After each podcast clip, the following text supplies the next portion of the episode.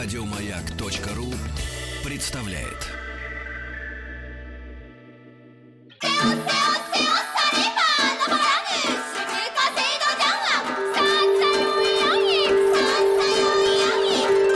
Правильное название Японии – Ниппон. Не понял? Я понял. Это Япония. Друзья мои, ну что же, сегодня у нас четверг, значит, в нашей студии а, ваш и наш любимец э, Виктор Петрович Мазурик. Виктор Петрович, доброе утро. Да, сегодня у нас очередная лекция по а, японской культуре, да. А, доцент кафедры японской филологии Института стран Азии и Африки Московского государственного университета имени Ломоносова, кандидат филологических наук. Виктор Петрович, э, я понимаю, что у нас приготовленная да. тема, угу. но поскольку мы не скованы так вот плюс-минус да. час, да, мы можем это свободно варьировать, это в этом прелесть, но не могу не задать вам пару вопросов. Один по прошедшей сегодня теме дня, второй получил письмо от слушателя, который внимательно, э, вот, э, внимательно э, вкушает ваши рассказы. Да? Так вот, э, мы обсуждали здоровое питание.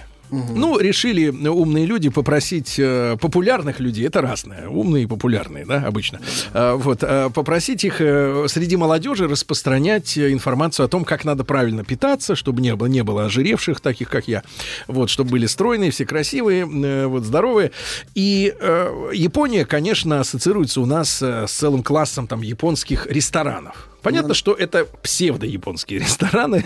вот. А, и, я, как человек побывавший, Японии, конечно, не, такое продолжительное время, как вы, но я понял, что э, все это вот легенды, которые пере, пере, э, извращены в Калифорнии где-то там, потом перекочевали к нам, да. Ну, скажем, масс, массовая культура, да, это в Европе, и а, Но, э, Виктор Петрович, обратил внимание, что на улицах достаточно много в Японии стройных людей, вот, ну, достаточно. Нам э, иногда говорят, что рис — это плохо, это вот углеводы, хотя mm-hmm. в Японии это составная mm-hmm. часть да, mm-hmm. кухни. Mm-hmm. Мы обязательно посвятим, конечно, японской, японскому питанию, да, их отношению к еде mm-hmm. э, отдельную mm-hmm. лекцию. Mm-hmm. Но вкратце, если, насколько их питание здоровое? Вот как вы сделали этот вывод, когда бывали там?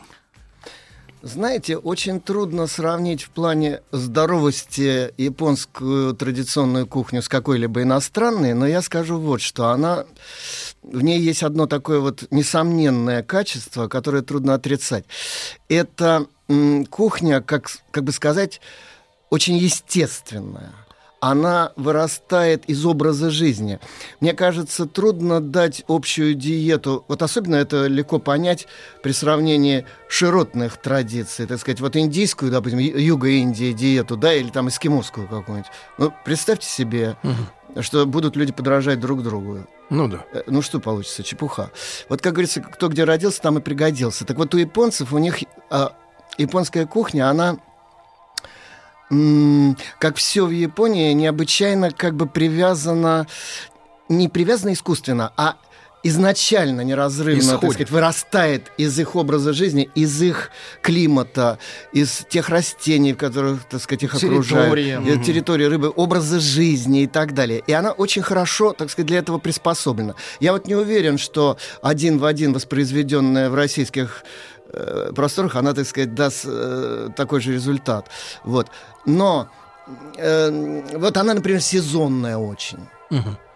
Она, как все в японской культуре, вот эти щеки, пресловутые четыре сезона, это То есть не... они не требуют в январе манго. Нет, там, вы знаете, правда, надо сказать, что современная глобализация коснулась и кухни, конечно, тоже, и поэтому э, молодежь сегодняшняя, она вообще плюет на сезон и все, она ест всякие чипсы, запивает их пивом, там, э, бургеры и так далее, и все такое прочее. Но все-таки, все-таки, все-таки, при всем при том, есть где-то вот эта вот основа такая, которая покоится на э, вот в таком врастании в природу и далее. Вот китайская кухня. Вот, казалось бы, вроде климат похожий, рядом сравнительно близко там все. Китайская кухня прям противоположная по принципу. Китайское блюдо считается высшим шиком, когда вы не знаете, из чего приготовлено оно. Там, сказать, там такая степень обработки, столько всяких сложных ингредиентов. Это даже и внешне, визуально все так оформлено совершенно фантазийным образом. У японцев все ан натюрель. Там вот такое впечатление, что рука человека почти не касалась ничего. Ага. Когда вам тарелку кладут, вот там овощ какой-то лежит, там еще что-то. Все свежее. Все, в принципе, такое вроде бы минималистское простое. Знаете, это как французская и итальянская кухня. Вот отчасти можно сравнить. Но французская кухня, там минимализма нет, там я- масло. Вот, ну вот я и говорю, французская это, как бы, это аналог вот О, а. китайской, А, да? как Китай, а а, итальянская, простите. а итальянская, она вроде бы так внешне гораздо проще, Ну да. но это не значит, что она менее вкусная там или наоборот. Я знаю любителей, которые однозначно итальянскую перед французской поставят. Ну да. так далее. Вот японцы, кстати, очень любят говорить об иностранных э, кухнях, потому что для них это способ э, как они говорят, хараде, животом почувствовать другую культуру. Вот, так сказать, ее в себя А китайцы, наоборот, везде, везде ищут свои забегаловки и не, не пробуют ничего Э, чужого. Ну, конечно, у японцев ностальгия такая вкусовая есть тоже. Они с собой возят свои там эти всякие приправы и так далее. Японец обязательно, если особенно он на какой-то более-менее продолжительный срок переезжает, вы обязательно найдете у него в багаже там что-то такое из национальных э, приправ особенно. Не привезешь с собой свежего тунца. Ну да. Вот. А я видел телепрограмму, где японцы поехали в Германию первый раз, и они ели хорошую жирную мясо, жирные колбаски с пивом, и всем было плохо после этого. Это какая-то была подстав, подстава или Нет, это нет, может нет. случиться? А какой даже? возраст был этих э, туристов или Ну, кто они с- были? ну, как мы с Сергеем примерно. Я думаю, что если они впервые были, э, может быть, даже вообще за границей или там в Германии конкретно, они хотели по-японски погрузиться. Вот знаете, мы говорим о интенсивном языковом погружении, вот по-японски интенсивное пищевое погружение, это, так сказать. Они по- Плохо получилось. Ну, бывает, бывает что и с языком не, не всегда все выходит. да. Друзья мои, ну о кухне мы отдельно да, сделаем передачу. И вопрос э, для закрепления материала о том, о чем мы говорили в прошлых наших программах, эм, э, пишет, э, пишет нам Сергей из Санкт-Петербурга. Э, Виктор Петрович рассказывал о фильме «Повесть о жестокости Бусидо». Да. А, Посмотрел это кино, и после просмотра у меня в голове не стыкуются две вещи, пишет товарищ. А, С одной стороны, возвышенные идеалы этики служения, о которых говорил Виктор Петрович, а с другой, показанные в фильме уродливые и жестокие формы, которые принимает служение при слепом ему следовании. Сложилось ощущение, что эта этика служения выработана не как религиозное переосмысление жизни человека, а как удобная для аристократии легенда для тотального контроля за подданными. Само же поведение самураев и аристократов в их взаимоотношениях мне показалось каким-то истерическим. Не понравилось служение — казнь. Умер хозяин, у подчиненных соревнования, кто быстрее сделает харакири. И плевать на семью и детей. Но это с нашей точки зрения вот такой С взгляд. колокольни. Вот, вот не стыкуется. Передайте Виктору Петровичу огромное спасибо за обалденную передачу. Если прочтете это письмо в эфире или покажете, пусть скажет, в чем я не прав. Я ведь предупреждал о том, что об опасности такой вот э, автоматической романтизации э, прошлого, как, впрочем, и о таком же безоговорочном отрицании его. Э, Вот нужно не судить его с оценкой 5 там, или 2, а нужно понимать наши связи с этим прошлым, понимать, откуда что вырастает. Я говорил о том, что вот для человека э, э, европейской культуры, ну, скажем так, м, авраамических традиций, вот личностной культуры, скажем так, где личность является некой абсолютной ценностью в этой культуре, стоит в центре ее.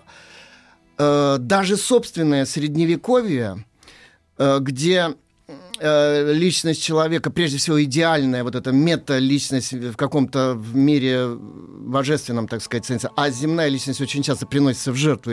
И то кажется необыкновенно жестокой, не правда ли? Мы говорим о жестокости средневековья, все. А теперь представим себе средневековье, в котором личность вообще не стоит в центре культуры. Там э, как бы она не помогает, она является скорее препятствием для служения, вот для самурая. Самурай, как вот я говорил, он должен от своей личности полностью абстрагироваться, и, так сказать, освободиться для того, чтобы осуществлять свое служение. Кстати, режиссер этого фильма, я не помню, это один из классиков японского кино, он, видимо, пытался как раз вот эту мысль подчеркнуть, что это было, по-моему, фильм 60-х, кажется, годов, в эпоху как раз вот такой начинающейся новой романтизации своего национального прошлого. Он пытался напомнить им о том, что это прошлое не во всем стыкуется с нашей системой гуманистических ценностей сегодняшних, так сказать. И чтобы как немножечко охладить, так сказать, те горячие головы, которые вот эту этику Бусидо, так сказать, воспевали и прочее. Фильм это немножечко сделан, как бы, знаете, с неким перехлестом Конечно, если бы все было буквально так, как в этом фильме, это художественное произведение, а оно, художественное произведение всегда дает некий концентрат это не прямая реальность, а это некое его перевоплощение в призме искусства, так сказать, все. И здесь вот на этом акцент просто сделан. Если бы вот целиком было такое средневековье, мало кто там выжил бы вообще существовали. Но там вот эти черты точно были. Вот. И игнорировать их невозможно. Ну, просто концентрация. Ну, такая. в общем, да, вопрос о степени. Хорошо. Виктор Петрович, сегодня мы продолжаем да, разговор о переходе от средних веков к позднему средневековью. Да, да, да. Вы знаете, вот вся культура японская это культура м, кайои, перехода, движения. Это не культура э, некого результата, как вот в сегодняшней нашей культуре, э, в русской, европейской, и так далее. Мы э, Вся наша система ценностей сосредоточена на целевых установках и на результатах получена. А вот процесс перехода от первого ко второму у нас является как бы э, техническим, инструментальным, второстепенным по значению и так далее. Перетерпеть надо. Э, Да, и- да, японская культура — это культура некого такого, знаете, естественного экзистенциализма, что ли. Это культура скольжения, движения во времени. Я уже говорил, что японцы прирожденные даосы. Именно поэтому трудно говорить о японской культуре, потому что, как Лао Цзы говорил, а дао знающий не говорит, говорящий не знает. Никакой мистики нет. Просто нельзя о процессе адекватно рассказать. Потому что Уже в изменился. процессе рассказа этот процесс меняется, поэтому пока ты говоришь, он уже другой, понимаете? Поэтому, в общем, есть один только способ э, понять, что это такое вот дао там или процесс. Это просто в него практически врастать и колебаться вместе с ним, так сказать. Все, другого способа нет. Поэтому, к сожалению, очень часто о самых ценных явлениях в японской культуре говорить не то, что трудно, а э, безнадежно совершенно и невозможно. Но, тем не менее, приходится. Есть курсы истории японской культуры в университете. Мне приходится рассказывать об истории японской литературы, и поэтому как-то это в наших терминах надо объяснять. И я все время вот спотыкаюсь о квадратность и такую вот устойчивость и законченность наших терминов, в то время как если и есть какая-то система терминов японских, то она очень неуловима. Поэтому вы можете прочесть там тонны исследований о том, что такое саби-ваби, и каждый раз это будет разное.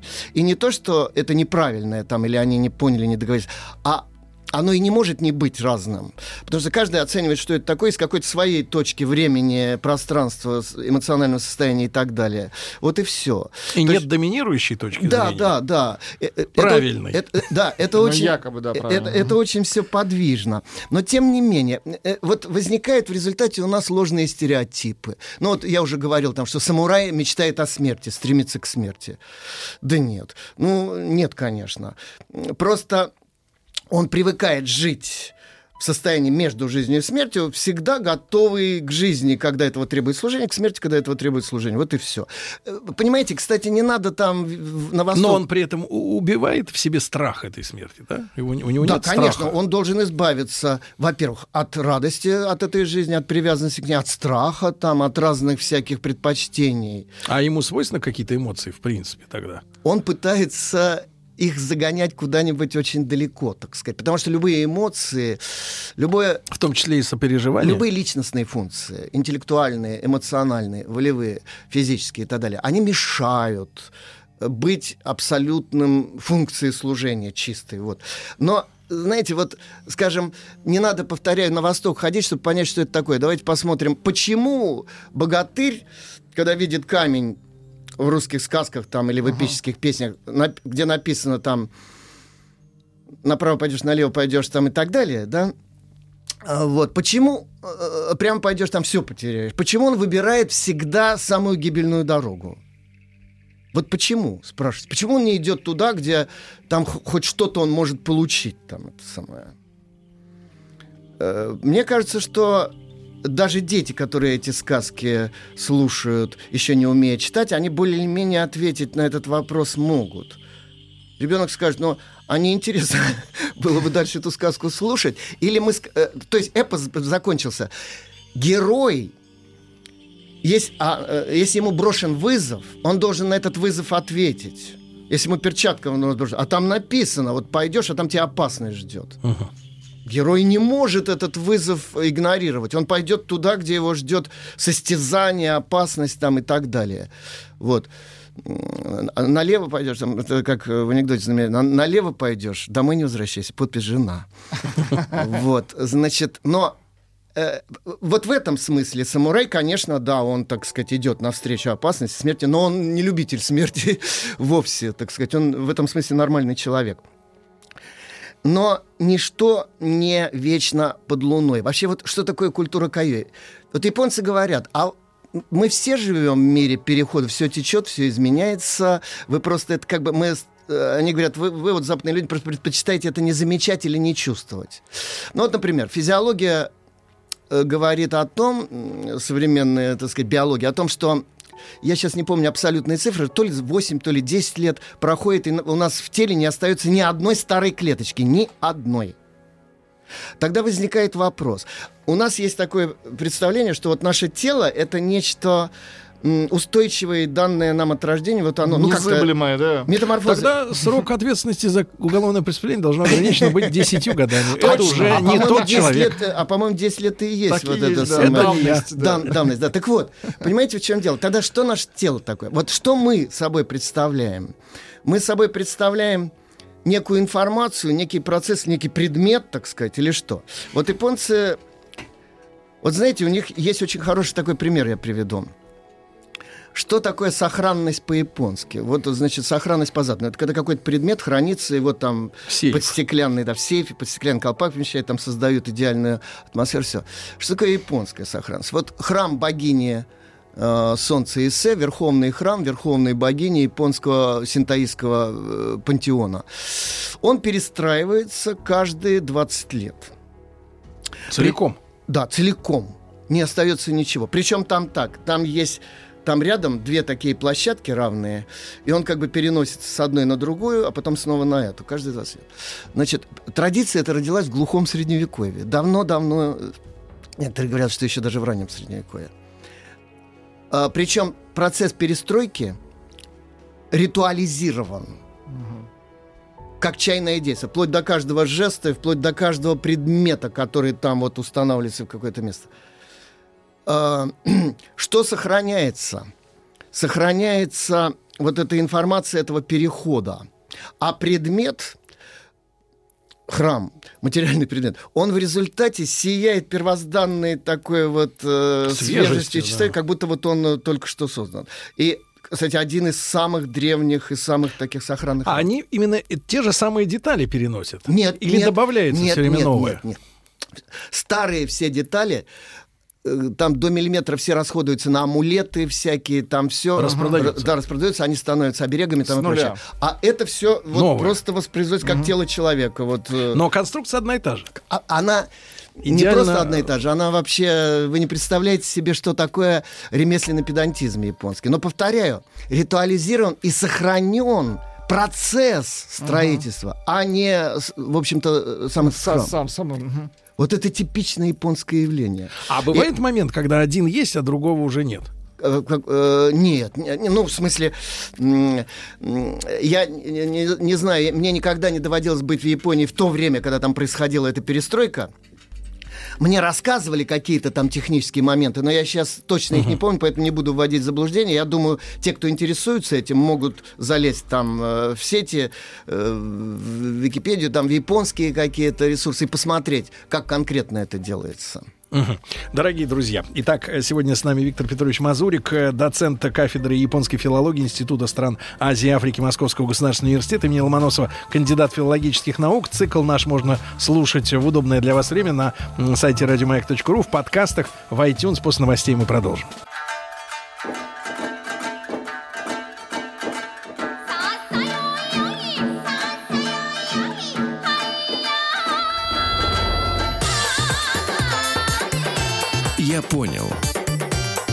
Это Япония.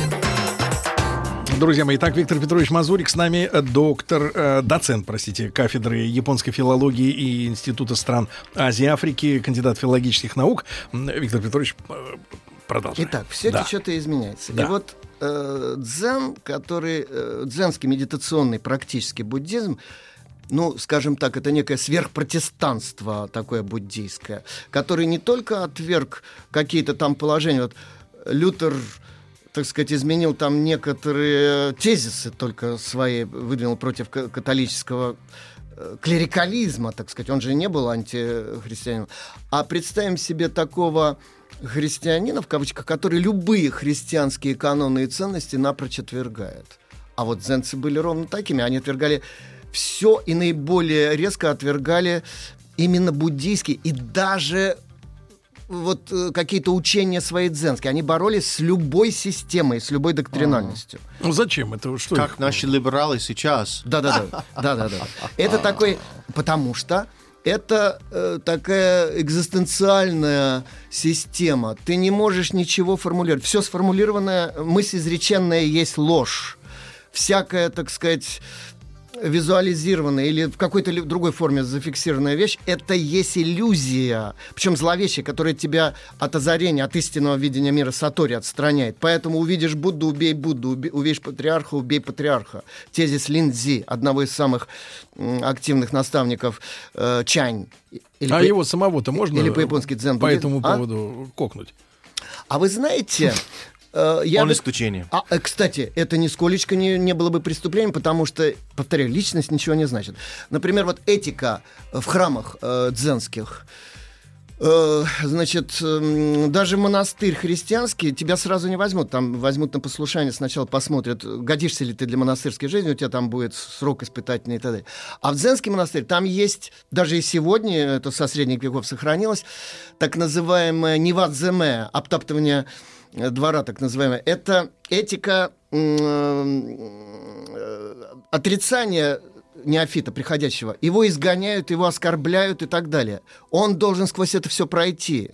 Он приходит там, голову э, на порог Э, так вот лбом прикасается, свой посох кладет, шляпу снимает и так далее, лежит, а по нему буквально ходит и на него плюют, говорит, ты что притащился без тебя тут вообще? Нужно... Это, это, это нормальная этика дзенская. Потом ты попадаешь в Генкан, в такую темное пространство буквально. Сейчас это прихожая буквально в японском доме, а выросло это из дзенских монастырей. Ты сидишь там иногда даже несколько дней, не зная свою судьбу. Возьмут тебя, не возьмут, тебя все игнорируют, все. И только когда ты докажешь, а в старину там себе отсекали пальцы или руку, чтобы доказать, что ты серьезные мотивы.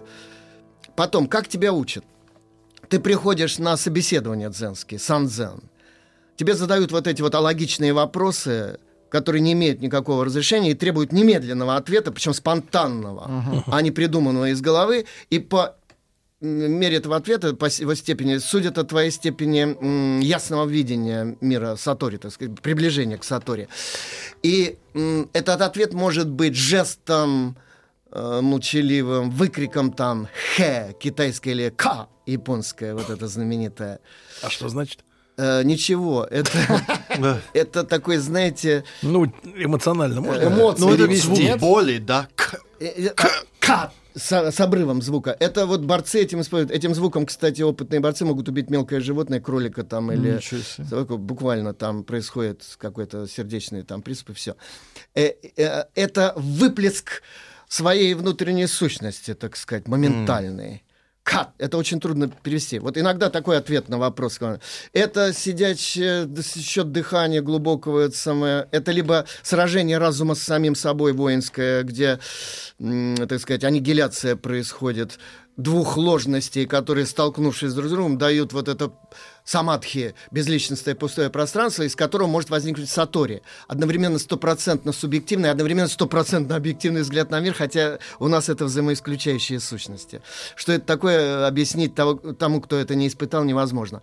Так вот, только это – все остальное, все сутры, все доктрины, образ Будды и даже дзенские утверждения всякие, все отрицается.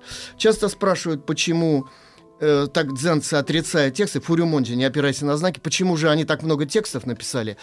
Я, кажется, уже об этом говорил, а, впрочем, не помню. Может быть, в этой аудитории не говорил. Значит, э, дзенские тексты — это антитексты. Это тексты, которые направлены на уничтожение э, вербального мышления, языкового мышления вообще. А в них заложена такая паспудно, знаете, такая конструкция, как Вавилонскую башню. Ее достроишь до определенного уровня, потом она рушится тебе на голову. и оставляет... Чтобы сломать логику? Да, и оставляет тебя голеньким перед реальностью. У тебя нет никаких априорных языковых, ментальных представлений об этом мире, а есть только сам этот мир. Вот. Это предпосылка для Сатори или не для Сатори. Это может быть в результате, а может не быть. Но техника самадхи, она вполне рациональна. Она вот просто снимает языковое мышление. Вот. Но сверхпротестантизм дзен, он постепенно стал обрастать не на небесе же, а на земле это все происходит. Стал обрастать структурой. Сначала у дзенцев своих храмов не было. Они должны были в вечном странстве всегда быть.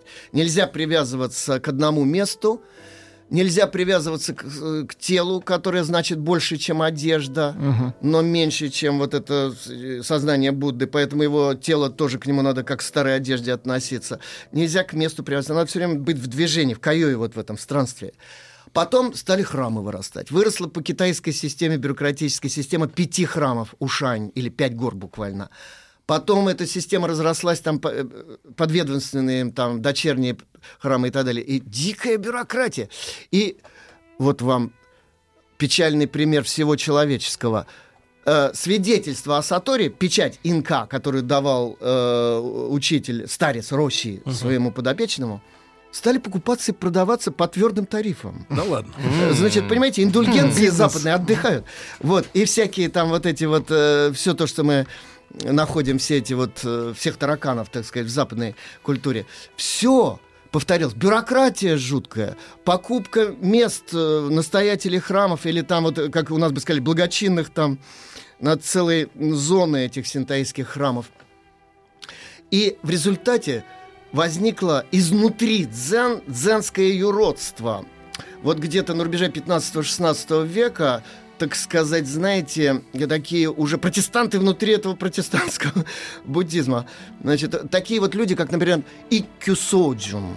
Вот, я всем очень советую почитать книги искусствоведа и такого философа современного Евгения Штейнера. И э, э, это еще в советское время он выпустил такую монографию в серии «Мыслители», э, писатели там э, Востока. Просто она так и называется «Кюсоджин». А после этого он еще много выпустил книг, посвященных ему же и людям его окружения. Угу. Это человек, который...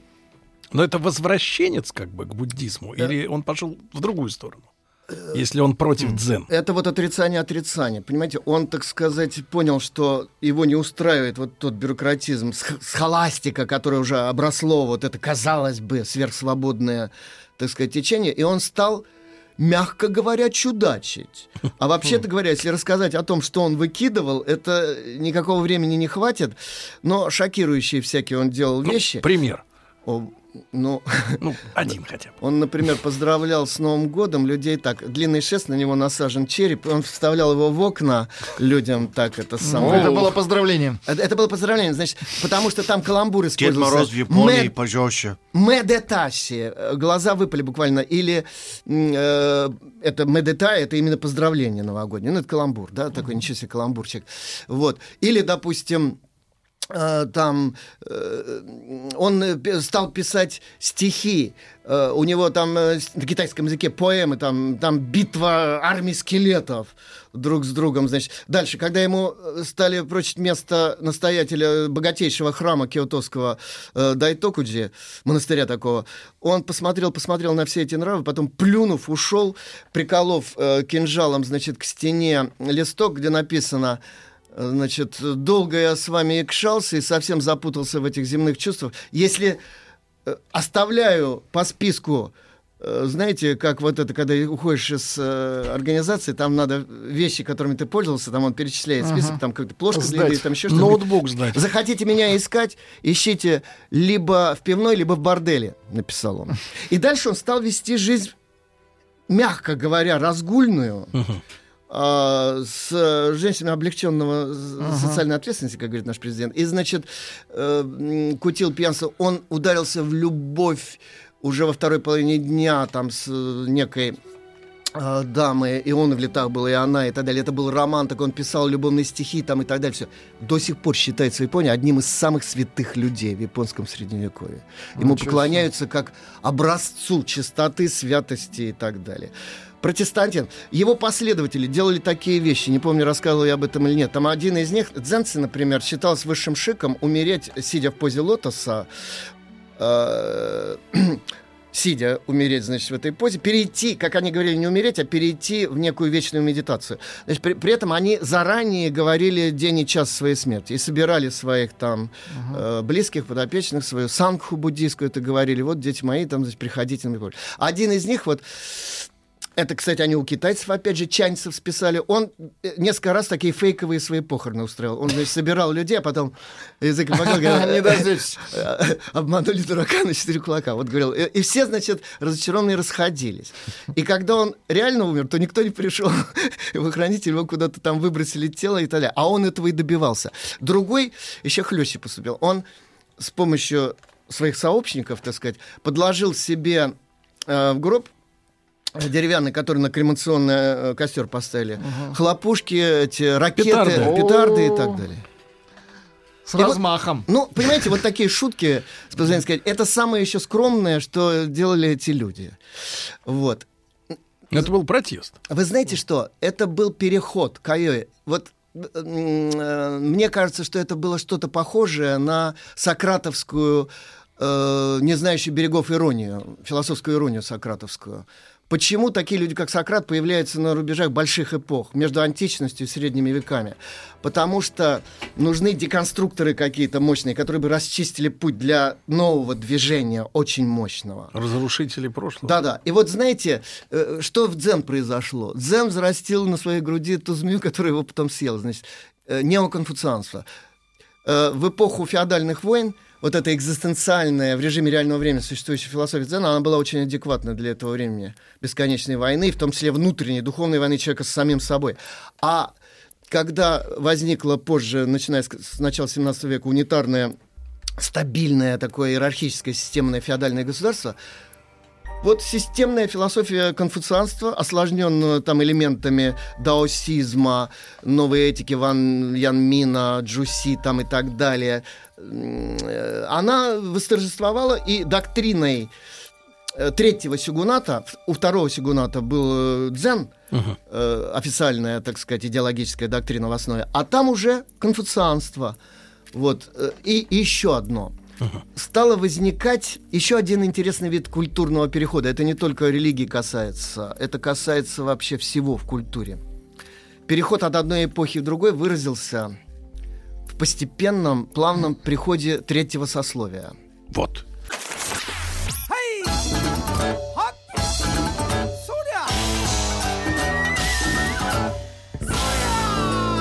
Я понял. Все о Японии. Какая музыка веселая, а разговоры серьезные. Виктор Петрович Мазурик с нами, кандидат филологических наук. Виктор Петрович, так вот третье сословие, да? Эм, где-то уже в 15 веке стала формироваться э, молодая городская среда в недрах, конечно, средневековья, феодализма и так далее.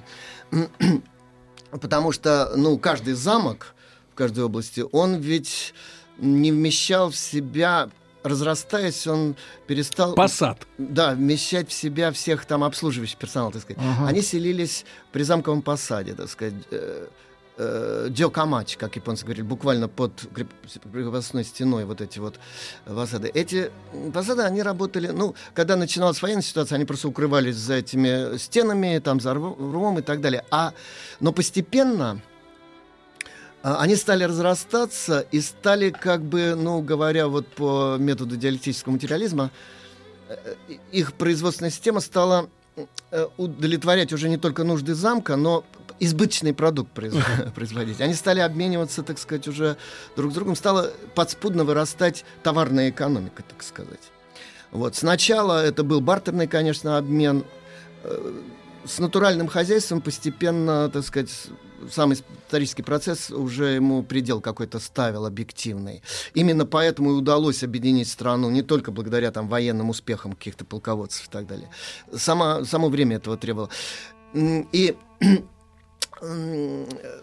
значит, стало возникать... Сначала обмен был бартерный, повторяю, а потом стал э, универсальный обменный эквивалент деньги появляться, сначала это были просто китайские там небольшие такие слитки серебряные, золотые, не слитки, а такие маленькие пластиночки, mm. значит, э, обан, кобан, так называемые, медные, с дырочкой внутри, которые на такие шнурки подвешивались определенной длины, поэтому там сразу количество нужное быстро, не надо было считать там какое-то самое...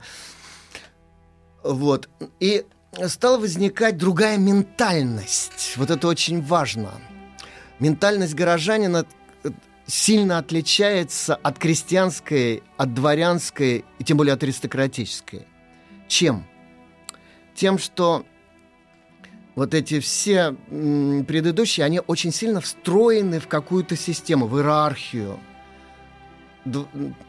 Э, служивая аристократия, служивое дворянство, они имеют начальников, они имеют подчиненных, они встроены в такую сложную uh-huh. культурную структуру. Э, крестьянин встроен очень сильно в природный цикл. Он очень зависит от погоды, там, от разных... Он молит высшие силы, там, это все. А горожанин, конечно, он не совсем не зависит. Он встроен в ЖЭК. Но горожанин в значительно большей степени зависит прежде всего от своей активности, сообразительности, работоспособности и так далее. Это такое уже возникает идеология self-made man, так uh-huh. сказать. Вот люди, которые себя сделали. Это вот такие Робинзоны Крузо, так сказать, который сам в себе несет всю свою, все свое преуспевание или, наоборот, сам отвечает за свои неуспехи. Кузнецы собственного счастья, так сказать. Uh-huh. Вот. И он смотрит на вещи совершенно по-другому, с неким ироническим прищуром. Смотрит и на власть, и на, так сказать, себе подобных, он с ними начинает договариваться уже не по традициям, там, многовековым, а он выстраивает какие-то отношения начально-юридические, так сказать, и Такая так далее. интеллигенция. Он более свободный. А, ну, в современном, в, в современном смысле да, этого да, слова, да. да. Потому что ну, что да. такое свобода? Ну, да, разные понятно, эпохи, да. разные культуры э, видели по Например, в России всегда считалось, что свобода это не юридическое разграничение, вот здесь моя зона, здесь твоя, и нам уютно жить в этой конечности, а совсем другое. Это прежде всего свобода от зависимостей. А самые большие зависимости это не политические, экономические, а это ментальные, психологические и так далее. Свобода от грехов. Вот мы знаем, что такое жесткая зависимость там, от наркотиков, от разных mm. привычек вредных и так далее. Вот свобода от рабства вот этим всем зависимостям, грехам, бесам там и так далее. Вот что такое свобода выше. Так что это долгий и тяжелый разговор. Но мы сейчас о другом говорим. Вот какая культура была порождена этим новым сообществом? Вот когда происходит переход от одной культурной эпохи к другой, всегда фольклор э, начинает проникать э, в официальную высокую культуру, потому что новое сословие несет с собой вот эту энергию народную, потому что это же из низов поднимается все. Ведь не сверху э, вниз дом строится, а снизу и вверх, так сказать. И вот пророс, проросшая новая вот эта поросль социальная, она несет еще в значительной степени фольклорные народные там традиции. Это проявляется прежде всего в низких смеховых жанрах. Ну, как шнур в новогоднем голубом огоньке. Думаете, это начало новой цивилизации? Вот, в общем, короче, похоже.